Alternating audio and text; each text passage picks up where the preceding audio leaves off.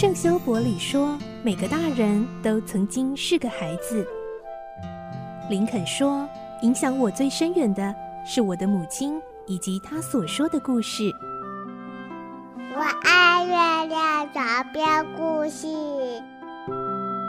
晚安，月亮床边故事。小青姐姐邀请每一位大孩子、小孩子一起听故事，不管多忙，也要和你一起听故事。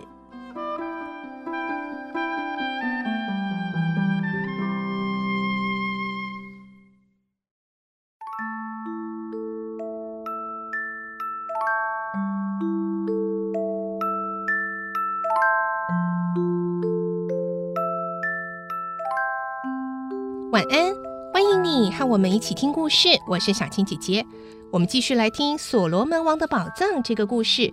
今天是三十九集。上一集我们听到伊古诺决定将军队一分为三，从不同的路线分进。这样一来，亨利男爵、克达冕和古特上校也都被分在不同的兵团了。而今天我们会听到，依照伊古诺的计划，他们各自出发，每一个军团都可能会牺牲惨重。亨利男爵他们也抱着彼此不会再见的这一场最后决斗的决心，奋力一战。来听今天的故事，《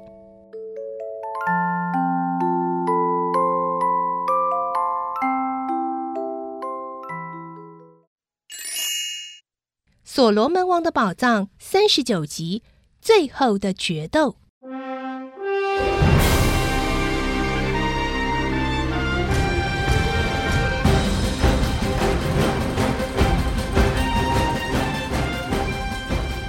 过了不久，就传来了出发的命令。左右两侧的部队为了避免被敌人发现，必须先走到后山，再转过来，所以就先出发了。等过了一个半钟头，预计他们大约已经到达预定地点时，伊哈德老将军的白帽部队和伊古诺王的第二团也开始行动。往山下走去。伊古诺率领的兵团是古挂纳最精锐的部队，因为他们用水牛的尾巴做标记，所以又称为水牛部队。白毛部队和水牛部队在今天上午都是预备队，所以并没有什么激烈的战斗。部队受伤很轻微，士气也很旺盛。的老将军在行军的时候，为了鼓舞士气，一面走一面训话：“我们的部队这次要和敌人的大部队正面作战。我们呢是前锋，部队里有一位消灭月光的神人，我们一定可以得到最后的胜利。哎，国王啊，已经说过了，我们若是战胜了敌人。”大家都可以得到奖赏，并且升官呐！部队士兵们听到了都非常高兴，不过他们也都知道，这个部队是打算要全部牺牲的。他们不但不怕，反而觉得牺牲了自己而对全体有利，是非常光荣的任务。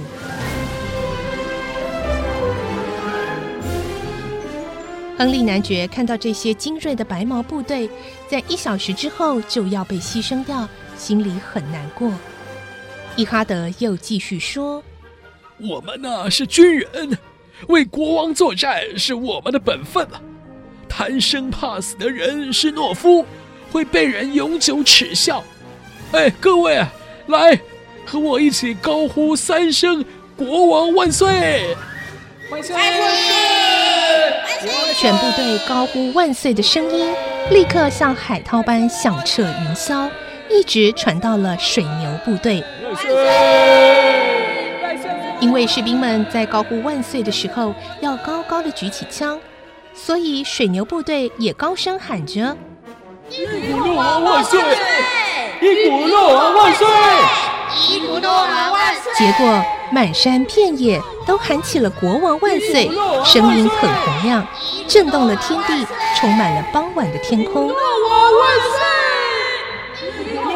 岁！伊古诺伊古诺王听到这种欢呼声，心里非常兴奋。就算是罗马的皇帝，也没有接受过赴战场的士兵们这样打从心底呐喊出万岁的欢呼声。伊古诺王举起手里的斧头来回应，部队的士兵个个勇气百倍，精神振奋，按着预定的计划奔向敌人的阵营。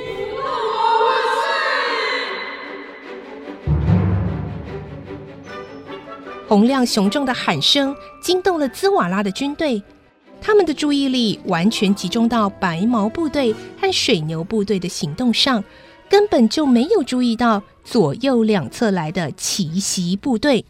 兹瓦拉为了阻止这股攻势，把军队调到了从山脚到王宫之间的正面，但山冈的正面草原中央是一片洼地，最宽也不过两百公尺。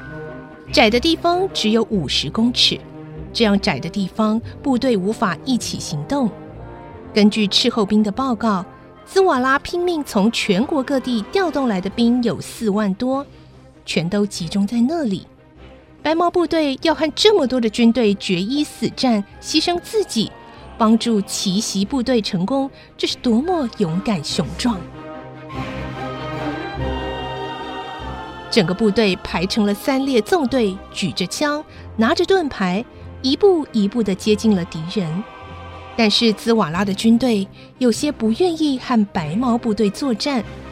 这时候，兹瓦拉的部队最前头突然来了一个大汉，头上戴着白色羽毛，身体十分魁梧，左右两侧站着更多军官，大概是兹瓦拉自己出马了。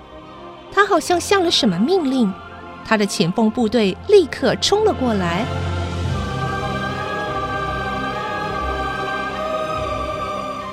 白毛部队仍然按兵不动，只等到敌人逼近到四十公尺的前方，伊哈德老将军这才发令：开始攻击！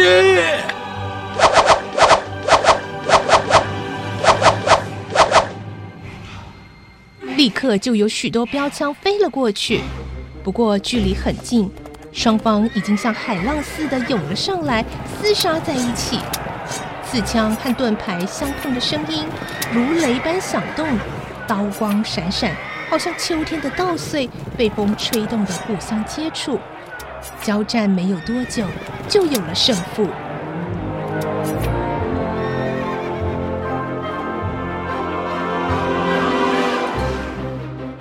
兹瓦拉的第一线部队差不多已经全军覆没了，白毛部队排的三列纵队也只剩下两列，有三分之二的部队伤亡了，还得和新攻上来的敌人作战。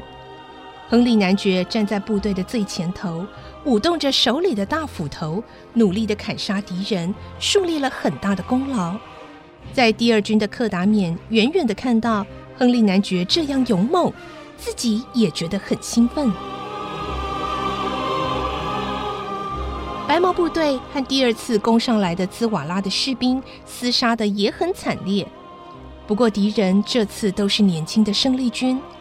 白毛部队虽然无勇有名，可是很多士兵年龄已经超过了四十，所以这番厮杀下来，渐渐觉得有些吃力了。幸亏他们都训练有素。再加上战场的经验丰富，总算能以寡敌众。经过几番的血战，兹瓦拉的第二军也阵亡不少，败了下去。白毛部队终于获得了胜利，但是伤亡惨重，人数已经不够成为一个军团。一向保有三千精锐士兵的这一团，现在只剩下六百人了。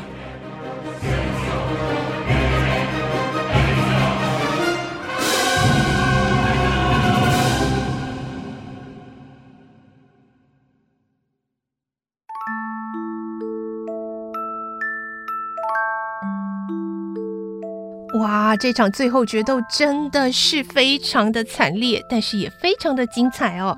那刚刚听到，嗯，兹瓦拉第二军已经败下去了，白毛部队获得了胜利，但是呢，这个胜利呢，其实付的代价也很高，因为三千士兵只剩下五分之一，只剩下六百人了。